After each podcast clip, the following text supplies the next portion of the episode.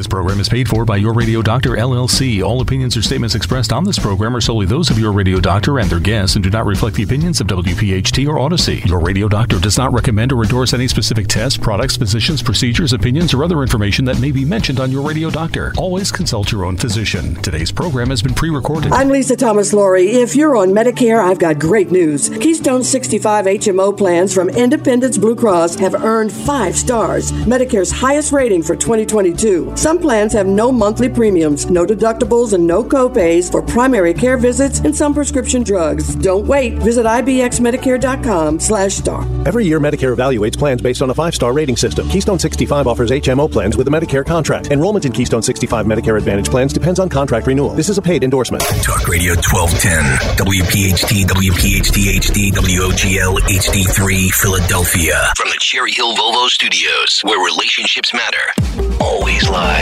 on the free Odyssey app. It's time for the Delaware Valley's first Radio Doctor. On call every Saturday afternoon at five. This is Your Radio Doctor with Doctor Marianne Ritchie. Presented exclusively by Independence Blue Cross. Listen, seven months or ten months is an absolutely exceptional, exceptionally short time frame to produce this vaccine.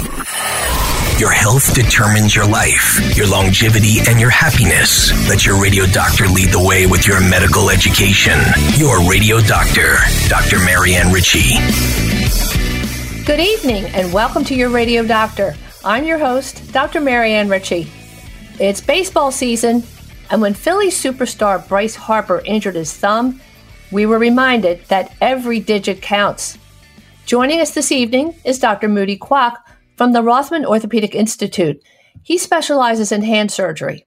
He's a clinical assistant professor of orthopedics at Temple University School of Medicine, and he's here to discuss common injuries of the hand, including sports injuries, and diseases that cause pain and dysfunction in the hand and wrist. Welcome, Moody. Thank you for having me, Marianne. Doctor Ritchie. Thanks for joining us. There is so much to discuss. Let's start with uh, what we call neuropathies. I always remind my listeners that uh, when a word ends with pathy, it's pathology means abnormal uh, disease or abnormality. So we're going to talk about nerve injuries that cause symptoms in the hand. Yes, uh, you know, it's, it's a, certainly a great way to start it because, you know, one of the most common things we see in the office is carpal tunnel syndrome. Um, and also, it's also one of the more recognized uh, hand problems that that is in the lay population. So everybody comes in uh, talking about carpal tunnel. Is this carpal tunnel? Is that carpal tunnel? So uh, it's certainly a great way to start this conversation. Um, so to, to start off with, carpal tunnel syndrome is in, within this family of what we call entrapment neuropathies. Now, that is, uh, neuropathy means that the nerves aren't working well. And that can come from a lot of different things, right? Uh Certainly, uh, nerves don't work well if they get compressed or injured. Uh, and uh, carpal tunnel syndrome is a good example of that. That is, there's a nerve that is on the palmar side of the wrist. Um, and I, I tell my patients, it's almost like a tunnel that has a tarp on top of it. Um, and the tarp is the roof of the tunnel. And as we get older, the tarp gets drier. It used to have a lot of play and, and, and laxity. Uh, and, and uh, softness to it. But when it gets hard, it really pushes down on the contents of that tunnel. And that carpal tunnel uh, includes um, nine tendons, the tendons that bend your thumb, and the eight tendons that bend your four fingers, uh, and also the, the I, ca- I call it the princess nerve. It's surrounded by these the hooligans that compress it all the time. And so when that tunnel gets smaller from the tarp being tighter, um, the nerve doesn't work well, and we call that carpal tunnel. So for our listeners, the carpal tunnel is sort of a band in your wrist that keeps everything organized. Those tendons that let us bend and flex and the nerve endings and the arteries and vessels all travel through that tunnel to keep it all aligned. And I guess really when we think about it, if your nerves are fed from the spinal cord, if a person has compression or, or pressure on a nerve in their elbow, forearm, or wrist, anywhere along the way from the neck down, there can be an issue, right? You're exactly right. Um, you know, I, I like to tell my patients it's like a, a garden hose, so where where a garden hose comes out of your house, uh, and it, you know, it goes all the way to the corner of the yard where you you spray the, the, the water on the flowers, and the here the fingers being the flowers. And at any point along the road, if there's a compression or somebody steps on the garden hose, why uh, it wouldn't work well, and no, no water travels to the flowers. So in this case, mm-hmm. in the upper extremity, it could be the carpal tunnel, which is at the wrist. It could be the cubital tunnel, which is the, at the elbow, or it could also be your neck, exactly to your point.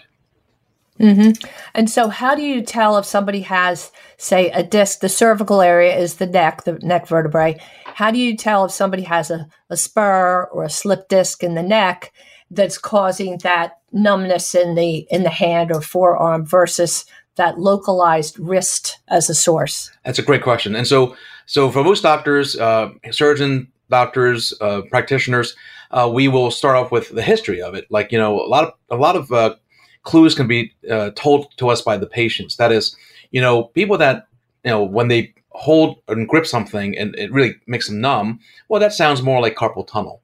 Uh, people, when they uh, sleep and they, they bend their wrist when they're sleeping, well, that sound, that's more like carpal tunnel. Now, when people say, I, I when I move my neck, I, there's a shock that goes down my shoulder and into my fingers, that's a little bit more like the neck. And so we differentiate by hearing the patient, uh, but also exam too. We'll tap the nerve at the wrist and see if it zings into the fingertips. Same thing with the elbows. Uh, we'll maneuver, sometimes we'll maneuver the neck to see if it provokes it. But those exam maneuvers can also uh, delineate uh, one place versus the other. Mm-hmm. And I think you raised such an important point. We are constantly teaching our medical students, residents, fellows, listen to what the patient tells you. Ask the questions. The answer is often right in the history when a person says, well, I drive a jackhammer at work, or I play the piano and I'm a piano teacher, or whatever it is, that if they have repetitive uh, activity in that area, that might steer you to consider carpal tunnel versus some other issue, because other people might have nerve damage from, say, diabetes, right? Or they're getting chemotherapy or H I V treatment that can affect nerves. And uh, it's a different picture, but we have to think of those things as well, right? Absolutely. Um, you know, back to the the garden hose analogy, you know, entrapment means that somebody's stepping on your garden hose at some point, right? But another way of your nerves not working is that they just simply don't want to work without compression, without a pinching. Um, that certainly goes in the category of, you know, diabetics, uh, people that have diabetes, their nerves don't work really well. Uh, as we get older, or, you know, people are shocked sometimes that our knees can get older, but our nerves can get older too. And they just simply don't work as well as they used to. And to your point about chemotherapy and any kind of like uh, cytotoxic agents, you know, uh, those uh, chemicals and chemotherapies can um, influence and, and decrease the uh, the use or, or a function of nerves. Uh, because they, they attack the nerve cell. So it's not uncommon that people have numbness in their fingertips from having had chemotherapy for uh, breast cancer, for example. Um, mm-hmm. And that can be differentiated uh, uh, for, with a nerve test. Uh, it's hard to differentiate that sometimes with, with uh, a compression or exam tests. But there's a nerve test that tells us, is it the distribution of the carpal tunnel nerve? Is it the distribution of the neck nerves? Or is it all the nerves are are just not working? If all the nerves aren't working, that points us toward more of a diabetic picture or a or a chemotherapy picture uh, or an aging uh, factor. Mm-hmm. And I think B twelve, vitamins B twelve and folate are those that can, if they're too low. I mean, I see patients who have celiac disease or certain disorders that they don't absorb. The G I tract, the sponge isn't working well. And if you're low in B twelve or folate, that can damage your nerves as well. Um, but I wanted to, I, I love what you just mentioned. What would a patient know? The, the median nerve, if I'm right, is the nerve that when it's affected causes carpal tunnel. Where would the patient feel numbness if that's the nerve that's affected? That's great. So if it's carpal tunnel, uh, the carpal tunnel nerve, uh, and like you said, the median nerve uh, affects sensation to the thumb, index, long, and the half of the ring finger. Whereas the uh, ulnar nerve, which is the kind of the little finger nerve, that affects the sensation to the little finger and half of the ring finger. So the distribution mm-hmm. of that numbness can tell us a lot uh, about Uh, which nerve is being uh, affected. Uh, now, of course, from person to person, there is some variability, but uh, sure. but that's why we kind of say, hey, it, the classic distribution is uh, the thumb, index, long, and ring, half of the ring finger. Mm-hmm. And it's so interesting, of course, unless it's yourself with the symptoms. When we were students and we'd see a patient and we'd see, you know, you do the, the um, pin test to say, can you feel this? And half the ring finger could not and the other could. It's it's like watching a textbook come alive when you see that differentiation. So other causes that can lead to carpal tunnel, which is, uh, you know, relatively common, I guess. Maybe uh, people who are a little bit overweight might cause pressure in that tunnel, or you mentioned diabetes, certain types of arthritis, underactive thyroid. Yeah, so so all those things, you know, I think there's consensus uh, among hand surgeons that there's just so many variables that kind of add to the pool of things that can cause carpal tunnel syndrome. For example, pregnancy, right? So everything's mm-hmm. swollen, um, and all the tendons are swollen. And so um, that certainly in the third trimester of pregnancy is another reason why people have uh, can have carpal tunnel syndrome. Uh, and so, you know, the treatment for obviously a, a pregnant woman would be just temporizing, um, you know, injections or bracing. Um, but if it's chronic beyond pregnancy, like, you know, as we get older, we get carpal tunnel, then we think about uh, injections and then surgery uh, as a last resort. So in general, do you see it a little more often in women? Maybe the tunnel's a little smaller and then add pregnancy and that sort of thing. Is it uh, distributed more into women than men, or hard to say? Um, it, it, I think certainly, like, you know, pregnant women get it a lot. Um, I think it equilibrates uh, as we get older between the sexes. But uh, but cert- again, uh, there's certainly a, a, even sometimes a genetic component to it as well. So. Mm-hmm. Let's take a little break and we'll be right back with Doctor Moody Kwok from Rothman Orthopedics. Thanks for listening to Your Radio Doctor with Doctor Marianne Ritchie, exclusively presented by Independence Blue Cross. If you have a question for the medical mailbag, just send a note to doctor at your radio doctor dot net. Hi, I'm Doctor Denny Carice, Chief Science Officer at Recovery Centers of America, and I'm here as your addiction expert. Today, we're going to talk about binge drinking. A lot of people want to know, what is binge drinking? People who binge drink actually don't usually have substance use disorders or alcohol use disorder, but it's incredibly dangerous. So binge drinking is defined as drinking to a blood level of zero point zero eight or higher within a couple of hours. That's typically about five drinks for men and four for women. Now, if you're saying that sounds like normal drinking, right? Uh-uh. In the scope of the country, that's actually pretty heavy drinking all at one time. One in six people in the U S binge drink, and they binge drink on average four times a month, drinking seven drinks when they binge. That's over seventeen billion binge drinks a year. The important thing to know about binge drinking is it can not only be harmful, it can actually be deadly. So when somebody binge drinks and their body's not used to that amount of alcohol, they can actually have an alcohol overdose. We're so familiar with opioid overdose, but there's alcohol overdose too, and it's just as dangerous. But also, in addition to that, car crashes, violence, homicide, suicide, sexually transmitted diseases, unwanted pregnancies. There's a lot of harm that happens from binge drinking. So before you go out there and have a few more drinks than you expected, give that some thought.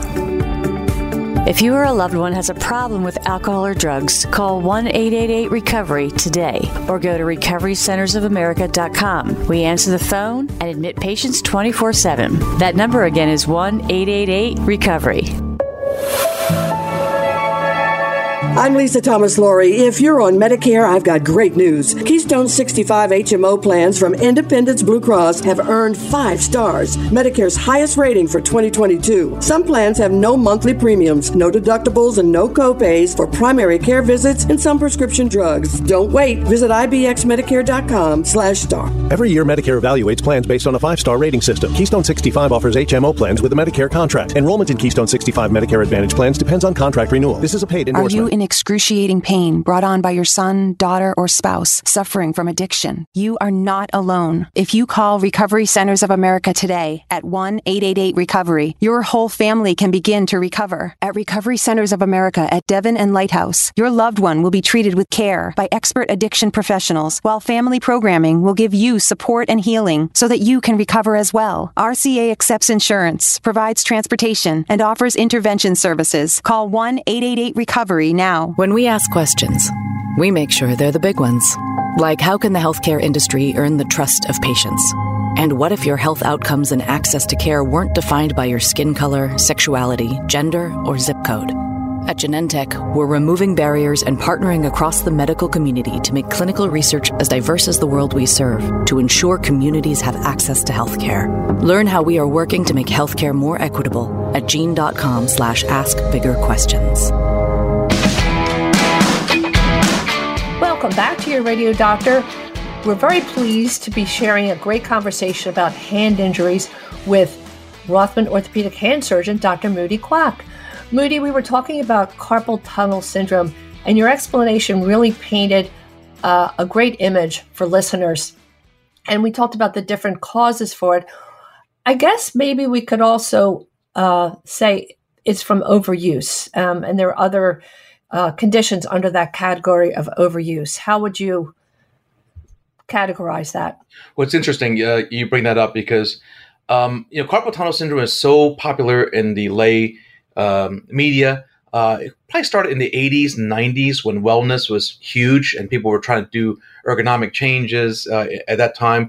And so carpal tunnel was brought to the forefront of it. So um, certainly malpositioning, uh, overtyping, overuse has been to some degree implicated uh, in, you know, in causing some element of carpal tunnel, although not completely proven scientifically. But most people uh, agree that doing a lot, either gripping, typing, will at least add to the notion of getting carpal tunnel syndrome.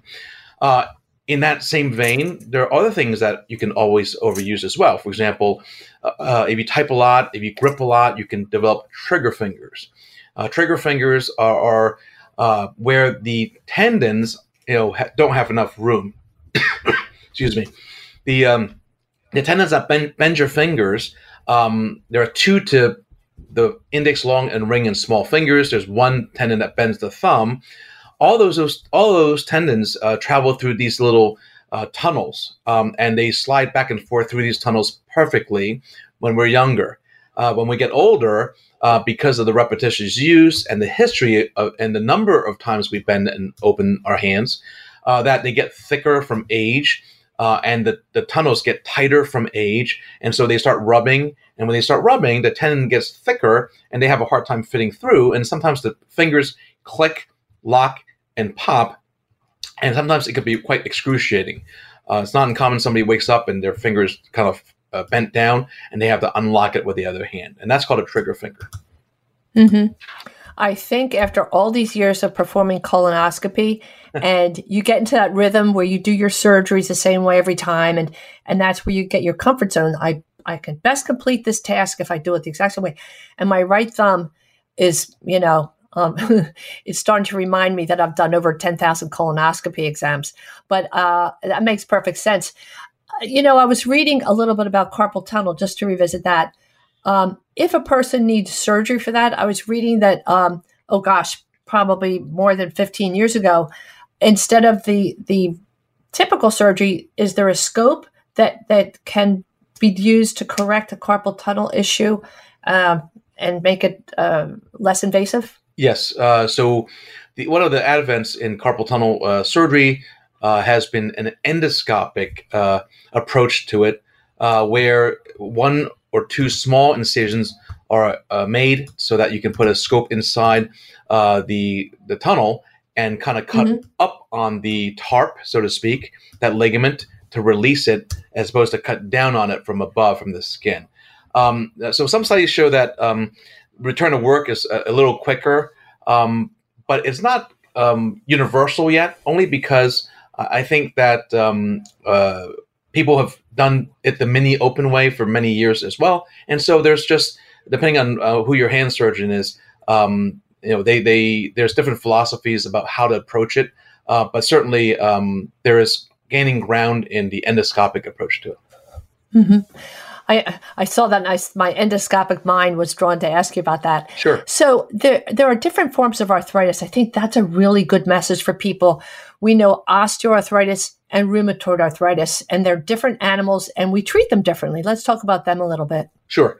Uh, so arthritis is uh, it's kind of a combination of aging and overuse. Imagine that, you know, you were a, a car door and you open it uh, twenty million times, well, at some point it, it's, it stretches out the hinge, right? And so our joints are the same way. I tell my patients, joints are like brakes in your car. Every time you pinch something, you are kind of kind of eroding a microscopic layer of cartilage off, theoretically. And so after you own your car for ten years, why the brakes worn out, and you you you kind of start to hear the squeak, so to speak. And that's a good mm-hmm. analogy. Uh, while you're you know while you're wearing away the arthritis in your fingertips uh, from using it, we call that wear and tear arthritis, or osteoarthritis. Um, there's another type, you know, in in a, in a general sense, of rheumatoid uh, arthritis or arthritises, that um, it's more about not wear and tear, but where your body has um, these uh, kind of um, uh, you attack your own lining of your joints, uh, and so your immune system starts to la- attack your own joints. It's unfortunate, but sometimes that happens. And there, it, the final outcome is the same. That is, you erode the cartilage. But in this case, you kind of attack your own cartilage, cartilage cells, mm-hmm. as, po- as opposed so to wearing uh, yeah. in that family of autoimmune, meaning your your immune system's attacking yourself. With that, then uh, I mean, maybe things have changed. But as a, as a student, as a resident, I remember the the path was, if you have an inflammatory, a rheumatoid arthritis, or maybe even psoriatic arthritis, would that be considered inflammatory? Yes. Mm-hmm. Uh, so some people with psoriasis get arthritis. The inflammatory arthritis, you're going to just keep somebody on treatment, because if you don't, then the inflammation can cause deformity and claw hands, for better for word, better uh, expression. Versus osteo, maybe we treat the symptom. If you're in pain, take some nonsteroidals. Is that a too broad of a generality? No, that's actually a great way to kind of think about it. Like, you know, um, rheumatologists are the medical doctors of arthritis. And they, they usually mm-hmm. see the patients before we do, because, you know, by the time hand surgeons get to see uh, these patients, it's really where the cartilage is mostly worn away. Uh, if, if it's wear and tear, it's mostly worn away. However, if it's rheumatoid, um, a lot of times they've seen a rheumatologist, and uh, the, the role of the rheumatologist is, is to use medical agents, either injections, infusions, or medications to ho- to kind of either halt or slow down the process in which our body attacks our own joints. Uh, nonetheless, mm-hmm. the final outcome of either path to arthritis is, once you get to the point where it's bone on bone or people can't live with it, then we start thinking about surgery. Uh, surgery comes in a couple different uh, manners. It all depends on which joints are arthritic. Uh, some joints we fuse so they don't move anymore. Uh, other joints we replace so that you, you maintain motion. Um, But uh, it depends on where the location and how each joint is used. Well, we're so fortunate that hand surgery is a specialty now, because it is a distinct set of um, diseases and behaviors and, and all those good things. So we're lucky that we have you in Philadelphia. So if a person has long-term osteoarthritis or wear and tear arthritis, what causes those bumps at the, the distal joints in the fingers? Those tips, so so the natural history of arthritis is that, again, you wear away the cartilage. In the mid portion of uh, of the wear and tear, you have swelling, so you can have bogginess of those joints. Um, and then the bone actually responds with growing bone spurs. You heard this, you know, it's a very common term, bone spurs. Those spurs, when they grow, um, distribute the force a little bit, but they also look prominent. And that's the, the knobs that you see at the very My father had them uh, when he was seventy-two, so uh, they're very common. Uh, the knobs are indicative of arthritis or the bone spurs. Mm-hmm. So they're called Heberden's nodes. Correct. Right. So, you know, it, to our listeners out there, if you have them, they're a, they're a badge of courage, right? That's that's cool to have Heberden's nodes. It means you've been there and you've been Hard using work. your joints. Hard work gives you Heberden's nodes. So I wanted to take our, our couple minutes we have left to talk about a different degenerative condition that might lead to bumps in the palm of your hand. What would we call that, Moody? So, so the bumps in your hand, in your palm, are a little different. That's not arthritis. You're right. Some patients come in thinking that that's arthritis, but the bumps in your palms, it's called Dupuytren's uh, nodules.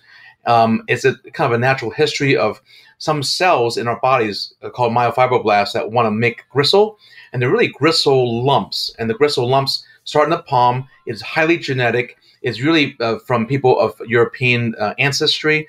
Uh, and these hmm. lumps, as they grow and get longer, become uh, they can actually pull your finger down and have a uh, and have you develop a contracture where you can't completely straighten your out your fingers. Mm-hmm. So you're in a flex position. So people, and I know, um, uh, I don't know if this is part of it, but does the connective tissue under the palm, under the surface of your palm, does that get a little fibrotic or scarred? Does that yes. add to it? Yes, that's exactly mm-hmm. right. Those cells, those myofibroblasts, are part of that layer uh, of the palmar fascia that really kind of causes uh, the Dupuytren's. Mm-hmm. Um, and I, in my reading, and I remember from med school, that alcohol, especially if you overuse alcohol, that may increase your risk. And smoking doesn't help with any uh, conditions in your body. Um, and is there a component of overuse leading to Dupuytren's? Um, it's mostly genetic, but you're right. Some metabolic uh, issues like smoking and, and drinking have been implicated. Some people even think that uh, there's a, a kind of a deviant genetic fat that may be uh, a culprit, but uh, it's multifactorial as well, but but highly, highly, highly genetic. Feet, any other body parts that could be affected by this? Yes. Uh, in, the, in the hand, it's called Dupuytren's. In the feet, it's called uh, Lederhosen's. And actually, it can even affect the penis. Wow. So Lederhosen's, that makes sense. Um, real quickly, I saw an ad on T V recently that there's a non-operative therapy. I would think if that has any um, gravitas, it would have to be pretty early. Can we yeah. talk about that for yeah, that's, that's for uh, isolated cords that are really prominent um, and at, at certain joints, really where the joint of the finger meets the hand. Those have been um, better treated. I'm, I'm sorry. Those have, have been treated uh, with uh, this collagenase, where we inject some collagenase or we uh, puncture it with a needle and, and, and pop it open. Um, but it's not for every joint um, and it's not always completely predictable. Let's take a little break, and when we come back, we'll talk about hand fractures. Today's edition of Your Radio Doctor with Doctor Marianne Ritchie, presented exclusively by Independence Blue Cross, can be enjoyed anytime, anywhere, at your convenience. Just download the Odyssey app and search Your Radio Doctor. It's health education on demand. This is Emily Rubin, dietitian from Thomas Jefferson University Hospital and the Academy of Nutrition and Dietetics, here to present you with your nutrition tip of the week. So this week, we're going to continue with our summertime favorites and focus a little bit about vacation. Let's now go to the beach. So save your, your indulgences for the boardwalk and pack high fiber, high protein lunches and snacks for picnics on the sand. Think of fresh fruits, veggies, Greek yogurt. You can even do some low fat cheese, some turkey roll ups, peanut butter sandwiches or almond butter sandwiches on whole grain bread. These foods will keep you feeling full while giving you energy to participate in all your fun beach activities. Riding the waves, playing beach volleyball, throwing a frisbee, building sandcastles, hunting for beautiful shells on the shore, just taking a stroll by crashing the waves are all ways to keep you fit and active. So some of the particular veggies that you could pack would be some bell peppers, broccoli, cabbage, cucumber, and you could dip them with some low-fat salad dressing or even some Greek yogurt. They are all high in antioxidants, fibers, and vitamins. There's a great variety of fresh fruits in the summer. We have um, mangoes, pineapples, strawberries, all rich in vitamin C and also contain other vitamins like A, B, E, and K. These fruits are especially hydrating, such as melons and watermelons, and they're a great way to keep your potassium level high and hydrated. So at the beach, the temperatures may not feel very hot because you have this cool breeze. But that being said, there's still dehydration still can be a major concern. So you want to make sure that you drink either water or have a fruit-flavored beverage or a, a sports drink that includes your potassium and sodium to prevent dehydration. You can also do some fruit added to the to the uh, hydration beverages as well. You could buy a, a reusable water bottle and keep and keep it with you all the time to make sure you, as a reminder, to take sips regularly. This is Emily Rubin presenting you with your nutrition tip of the week. For more information, go to your radio doctor dot com. I'm Lisa Thomas-Laurie. If you're on Medicare, I've got great news. Keystone sixty-five H M O plans from Independence Blue Cross have earned five stars, Medicare's highest rating for twenty twenty-two. Some plans have no monthly premiums, no deductibles, and no copays for primary care visits and some prescription drugs. Don't wait. Visit ibxmedicare.com slash star. Every year, Medicare evaluates plans based on a five-star rating system. Keystone sixty-five offers H M O plans with a Medicare contract. Enrollment in Keystone sixty-five Medicare Advantage plans depends on contract renewal. This is a paid endorsement. When you have orthopedic issues, you need a physician who eats, sleeps, and breathes orthopedics. You need an exceptionally specialized Rothman Orthopedics physician. They not only specialize in orthopedics, each Rothman physician only focuses on one area of the body, which means you can have confidence that you can get past pain and be what you were. Schedule conveniently online at rothman ortho dot com. That's rothman ortho dot com. Are you in excruciating pain brought on by your son, daughter, or spouse suffering from addiction? You are not alone. If you call Recovery Centers of America today at one eight eight eight recovery, your whole family can begin to recover. At Recovery Centers of America at Devon and Lighthouse, your loved one will be treated with care by expert addiction professionals, while family programming will give you support and healing so that you can recover as well. R C A accepts insurance, provides transportation, and offers intervention services. Call one eight eight eight recovery. Now. When we ask questions, we make sure they're the big ones. Like when it comes to diseases, can we strive to treat, prevent, and even reverse them? And how can we make healthcare more effective and more affordable? These are the types of questions that can help impact the lives of so many patients, that help push the boundaries of innovation and healthcare for all communities. At Genentech, we are the pioneers of the biotech industry, tackling some of the biggest questions in healthcare. Learn more at gene.com slash ask bigger questions. Your radio doctor, Doctor Marianne Ritchie, now Saturday afternoons at five, presented exclusively by Independence Blue Cross. This program is paid for by Your Radio Doctor, L L C. Welcome back to Your Radio Doctor with Doctor Moody Kwok. We are learning so much, Moody. Um... And I like to focus now on fractures of the fingers or the hand or even the wrist. When a patient comes to you with a fracture, and I always remind my listeners, fracture doesn't mean little crack. Fracture means broken bone, right? I think people, sometimes that gets uh, misinterpreted. But what are your goals as a hand surgeon? You see somebody, you want to relieve their pain, you want to align that fracture, um, and you want to get them back to functioning as the Uh, the mom, the dad, the athlete, the the musician. Tell us about that. That's exactly right. So, so fractures certainly uh, fill up a, a good goodly amount of our uh, patient slots. Uh, people certainly injure themselves doing many many things. Um, you know, uh, I, this week I saw somebody who broke their finger swinging off a uh, swing rope into the river, and so twisted oh, his finger oh. and broke the finger. So it could be as um, radical as that. But also dog leashes cause a lot of uh, fractures. Certainly falls will do that. And, and certainly uh, athletic injuries will cause uh, a lot of fractures in the hands and wrists. So um, I guess you can tell us what categories or scategories you think of when you see somebody. Open and closed fracture. When, when our listeners hear the word open fracture, it means that the bone has come through the skin. And I guess the message there is, you have to get antibiotics within six hours. Is that the marker you give people? Because we don't want bacteria. Our skin has staph and strep on it naturally, right? And we don't want those cooties to walk into that um, opening in the skin and cause infection of the tissue or osteomyelitis, which is infection of the bone. Let's talk about that for a second. Sure. Yep. And so we categorize, very importantly, either it's an open fracture or a closed fracture. To your point, an open fracture means that you've broached the skin, um, and therefore bacteria can burrow itself, right, beyond, down through the skin, through the tendon area, and into the joints and, and even bones, et cetera. And so you don't want that. You're right. So we want to fight that battle against bacteria right away. When you have, when you, whenever you have a, a broken bone or even a large laceration, you really should go to the emergency room, um, and they'll wash it out for you. They'll kind of uh, get some X-rays to assess it. Um, and they, uh, after they wash it out, they'll put some loose sutures sometimes so that your skin uh, serves more of a barrier again uh, against bacteria.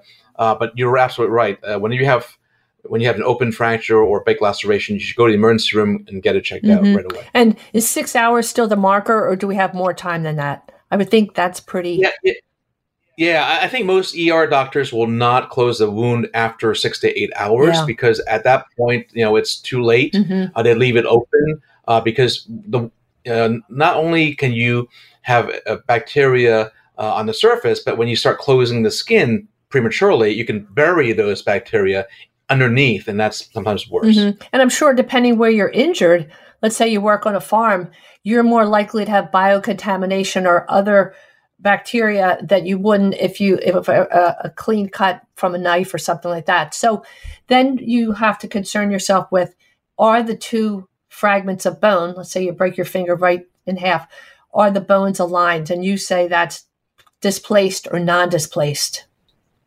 That's exactly right. So, you know, um, when people break their bones, uh, we teach the medical students and, and residents that there are four things we think about. And the acronym uh, or mnemonic is LARD, L A R D. So L is for length. Oftentimes when you break a bone, because of the muscles contracting, it shortens. Mm. So that causes dysfunction. A is angulation. Imagine that you, if your bone's supposed to point north, but now it's pointing northeast, well, that's not going to work really well. And so that's angulation. Rotation, if you took a bone and you twist it like a chalk, why it spirals, and now your foot is not facing in front of you, it's rotated to the inside. That's rotation. That's not good either. Uh, same thing can happen with fingers and and and, uh, and wrists. And the last thing is displacement, uh, and that's what you alluded to. Uh, D is for displacement. That is, if one part of your bone is Uh, here and the other part is three inches away, well, they're, they're not connected. They won't heal. So those those four four parameters are what we think about when we think about restoring anatomy and function. Um, trying to get as close to normal anatomy is always our goal.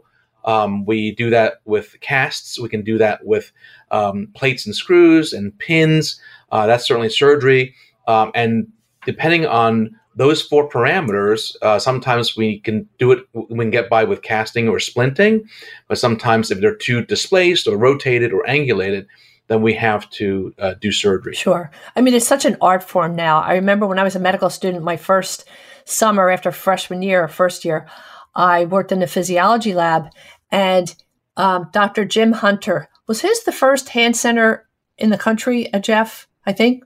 Doctor Jim Hunter, I don't know, I, I, but one of the first. He, yeah, yeah, yeah, he's definitely one of the, uh, you know, one of the fathers oh, of hand surgery. Yeah. But I think he was uh, one of those who worked on the first tendon. When you think about, we're going to talk about tendon injuries in a second, but um, I remember seeing they had a couple chimps up uh, in the lab, and uh, we used to visit Chucky and and uh, I forget the the other chimp's name, but. Um, Bryce Harper, he's been in the news, the beloved Phillies player. Is there anything different about a fracture of the thumb? I'm not saying he had a fracture, but he injured his thumb. We know that. We don't know anything more than that. But is there? Do you treat a thumb fracture any differently than a different finger? Well, I think the, the, the fundamentals are still the same. That is restoring the anatomy. You know, when, when something's broken, try to get as close uh, to its original state as possible. And that goes for the thumb and the four fingers. Uh, the thumb is interesting in, in a sense that it's facing ninety degrees to the rest of your hand, right? So, um, and so if you move, look at your thumb, it can move in a circular pa- in a circular fashion, um, and it goes in two directions at, at the basal thumb joint. So that gives us our uh, opposable thumb, so we can pick things up. We're not cows. We can mm-hmm. do things. We can manipulate the environment, and that's great. Uh, and so, uh, in a way, the thumb is more forgiving. Because if it's a little angulated, um, why uh, you can make up for it by the wide range of motion your thumb gets to go through. Uh, but nonetheless, if you're an elite athlete like Bryce, um, you're still going to try to make uh, the anatomy as close to the original state as possible. And so um, mm-hmm. that's always going to be our goal, to, uh, to certainly to, to make the function better and, and to some degree the cosmesis better mm-hmm. as well. So if somebody's in a a splint or even a cast, you're probably, uh, am I right to think that you're going to make the splint, you're going to put that finger or hand or wrist in a position of function, meaning you want it at just the right angle so that if there is any kind of contracture or freezing, which there won't be if they go to rehab. We're going to give a hoorah for rehab. But when you set it in a splint or a cast. Yeah, yeah. So, so casts and splints are um, primarily reserved for um, non-displaced or minimally displaced fractures that we can treat closed. Um, and you're mm-hmm. right. Like any fracture, you know, the blood leaks out. Uh, fracture means that the, the bone marrow leaks out. It can stick to tendons. It can stick to uh, ligaments and joints. Mm-hmm. And so therefore, you do worry about contractures or tightening of uh, the, the ligaments. And so absolutely that the therapist, the hand therapist would put somebody uh, in a splint of in a position of function so that um, that, that optimizes their ability to use it uh, thereafter. Gosh, I, I never heard that explanation that it's marrow that leaks from the broken bone that can cause that to freeze. Wow. So I guess when you look at a patient and you want to maximize their return to being free of pain and function, you think about which hand, is it the dominant hand? What's their occupation? How did they sustain the injury? How much time lapsed between the injury and when you're seeing them? Because you have to worry about nerve damage, blood vessel damage, right? All those things. It's not just worrying about the bone. Your creative and experienced mind goes through that whole list, yes? Yes, and the, the, depending on the what trauma it is, certainly everything above the bone is also either bruised or contused or twisted. Uh, certainly, if there's associated lacerations, we worry about nerves and tendons being cut as well. Uh, and so, yeah, it, it really incorporates uh, a comprehensive look at all the parts that are right next to the bone that could be affected by the fracture or the injury as well. Absolutely. Mm-hmm. And I guess it's like, I remember studying uh, the knee.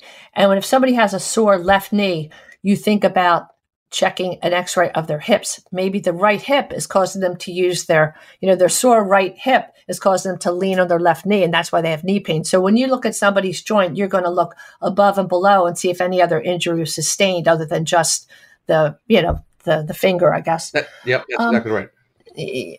And I want to spend a little time, we about a minute and a half left. What other injuries might need surgery? I, we didn't even get to talk about injuries of the tendons. Uh, I think that's important to address too. Sure. Yeah. So um, tendons can be injured by uh, stress, right? So when you jam your, your thumb or your finger into something uh, and you jam it real fast, uh, the tendon on, on the back of your uh, finger uh, can rupture, and that's can be called a mallet finger. Um, mm. That's uh, where there's a drooping of the finger.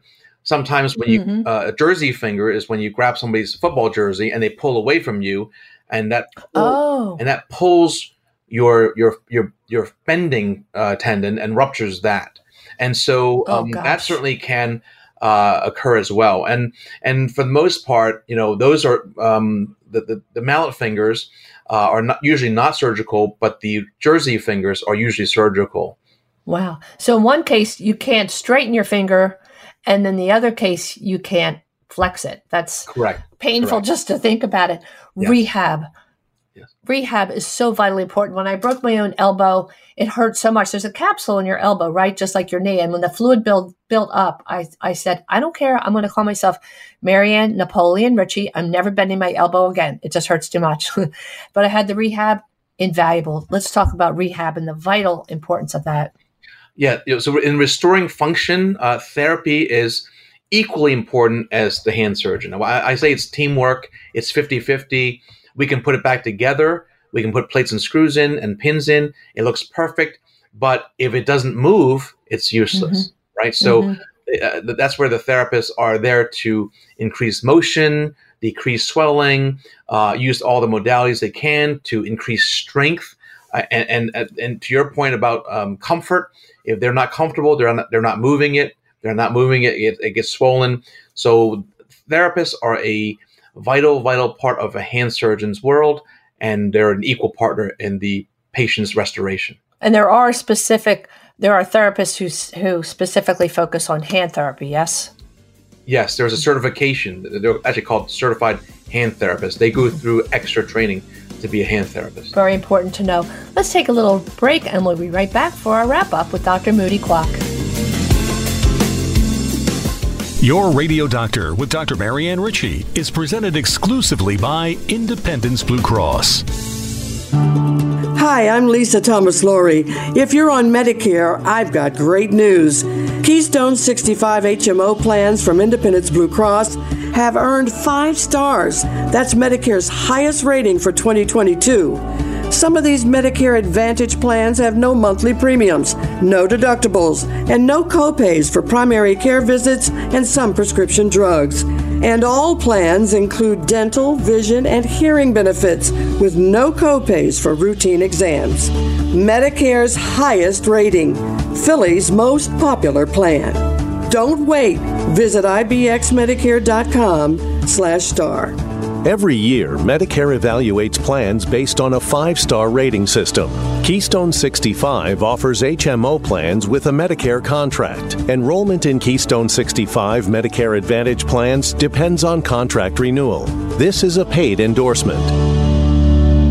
When you have joint pain, you need a physician who eats, sleeps, and breathes joints. Someone so focused on their specialty, they've written the book on it, literally. You need an exceptionally specialized physician from Rothman Orthopedics. They not only specialize in orthopedics, each Rothman physician only focuses on one area of the body, which means you can have confidence that you can get past the pain and be what you were. Schedule conveniently online at rothman ortho dot com. Official orthopedic partner of the Eagles, Phillies, and Sixers. Now, your weekly prescription, brought to you by Genentech, the science-driven company that pioneered the biotech industry to transform how we treat the world's most complex health problems. And as we wrap up on this week's topic of hand injuries, we bring you your weekly prescription, brought to you by Genentech. Moody, let's talk about when a patient should see a hand surgeon. Um, so a lot of times um, they are referred to see hand surgeons by one of two types of doctors: family doctors that have seen them for their hand maladies, and you know it's just kind of not going um, uh, improving, uh, and so we'll see them as a recommendation by their family doctor. Uh, the other obviously path to seeing us would be the emergency room, where something was injured, cut, broken. Um, they're they're temporized by a splint in the emergency room, and they would see us as well. And you know, hand surgeons are pretty comprehensive. Like you know, we we will see people for non-operative things and operative things. And so we we try to institute you know splinting, rest, therapy, um, and as a last resort, surgery. But we try to be comprehensive in our approach to restoring somebody's hand. Mm-hmm. And I think it's so important to emphasize that hand surgeons exist. I would guess most people know that, but you're in such a special category. And uh, if you can maximize somebody's return to function and decrease their pain, it's really a gift. So if a patient sees you, what should they expect to happen? Um, well, they should expect us to treat them with a history and physical, to, his, to, to listen to them really well, um, to examine them, Uh, to get the imaging uh, during that visit. Um, a lot of times the imaging can be done at the E R, but sometimes we need special views, so uh, we'll get uh, new uh, new x-rays. Uh, sometimes soft tissue dictates that we need to get an M R I, and we'll try to arrange for that to get the comprehensive look at the problem so that we don't miss anything. Um, and so we would certainly institute tests and imaging um, needed by whatever we find on their history and their exam. Mm-hmm. Is there anything new and exciting that's Star Wars? I'm sure there's so many exciting advances in hand surgery. I think that the uh, in this day and age, the the biosciences are the the, the greatest contribution. You know, we're, we're you know, we've we've been around where we know how to fix bones uh, with plates and screws and, and pins. We know how to put things together, but it, it really is the biotechnology of Uh, perhaps growing uh, new uh, cartilage cells, right? Um, and and kind of mediating how healing is with chemicals. Uh, and and and uh, for example, in the last twenty years, um, we found that certain um, bone stimulators can help bone grow faster. So so these biotechnologies, mm. I think, really have been the, the greatest contribution within the last ten to twenty years. And as you said earlier, if your knee uh, is, you know, compared to brakes, when you lose that brake pad in between the, the end of the femur and the top of the uh, tibia, and it's bone on bone, not only does it hurt, it could become deformed. And if there were some uh, bio treatment that could help to regrow that cartilage, it would save a lot of pain and, and surgeries. Moody, what website might our listeners visit to learn more about what we've discussed? I think one of the most comprehensive websites would be the website for the American Society for Surgery of the Hand, which is w w w dot a s s h dot org. They have a lot of things on that website, including uh, how to search for a, a hand surgeon, as well as a lot of like informative things for patients. So we're going to repeat that as the American Society of Surgery for the Hand, and that's A S S H, A S S H dot org. Doctor Moody Kwok, you are a superstar, and I want people to know that you see patients in Center City as well as where? Um, I'm, I'm primarily up in uh, Abington, Willow Grove, Abington, and Bluebell. Mm-hmm. Beautiful. Doctor Moody Kwok, K W O K, from the Rothman Orthopedic Institute, thank you immeasurably. We've learned so much. Go Phillies. Thank you. Thank you. Now, your real champion, presented by the Rothman Orthopedic Institute. I know you've got the heart of a champion. And now for your real champion. I call this segment the Star Spangled Banner. The War of eighteen twelve was the first large-scale test of the American Republic on the world stage. British soldiers invaded American soil, captured Washington, D C, and even burned the White House. For the first time in our nation's history, we declared war on a foreign nation, Great Britain. A young lawyer named Francis Scott Key risked his own life sailing into the Baltimore harbor to rescue a doctor friend whom the British accused of aiding in the arrest of British soldiers. Following the mission, Key witnessed the twenty-five hour British attack on Fort McHenry. During that rainy day and night, the fort's small storm flag, seventeen by twenty-five feet, continued to fly, but on the next morning, the smaller flag was lowered and the larger garrison flag was raised, thirty by forty-two feet. Inspired by victory and the sight of the large U S flag triumphantly waving o'er the land of the free and the home of the brave, the amateur poet was stirred by emotion and penned the words that became our national anthem. eighteen ninety-nine, the U S officially adopted the Star-Spangled Banner, and in nineteen sixteen, President Woodrow Wilson ordered that it be played at military and other appropriate occasions. Two years later, played at the seventh-inning stretch at the nineteen eighteen World Series. But other evidence shows it was performed as early as eighteen ninety-seven at opening day of baseball season in Philadelphia. By nineteen thirty-one, Congress officially declared it as our national anthem. Since the end of World War Two, it's opened N F L games, later national hockey, soccer, baseball, and basketball games. After September eleventh, Queen Elizabeth broke tradition and allowed our anthem to be performed at Buckingham Palace in support of Britain's ally. The next day, again at Saint Paul's Cathedral, the Queen joined in singing the anthem, an unprecedented occurrence. With its wide range, the song can be especially difficult to sing, even for professionals. But most remarkable is the emotion that the words elicit. It reminds me to be grateful to all those who have served, including my dad, my father-in-law, my brother-in-law, and my nephew. We close the champion segment today with a very special rendition.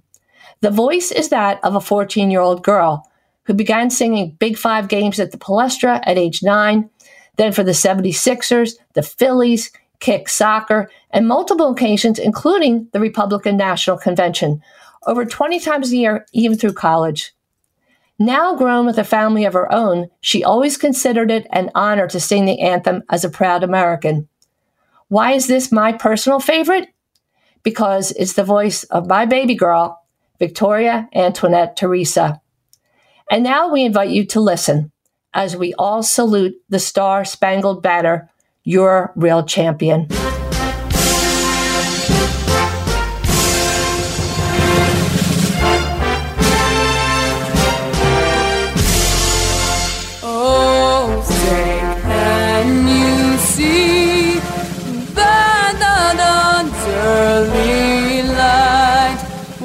So proudly we hailed at the twilight's last gleaming, whose broad stripes and bright stars through the perilous fight, o'er the ramparts we watched were so gallantly streaming.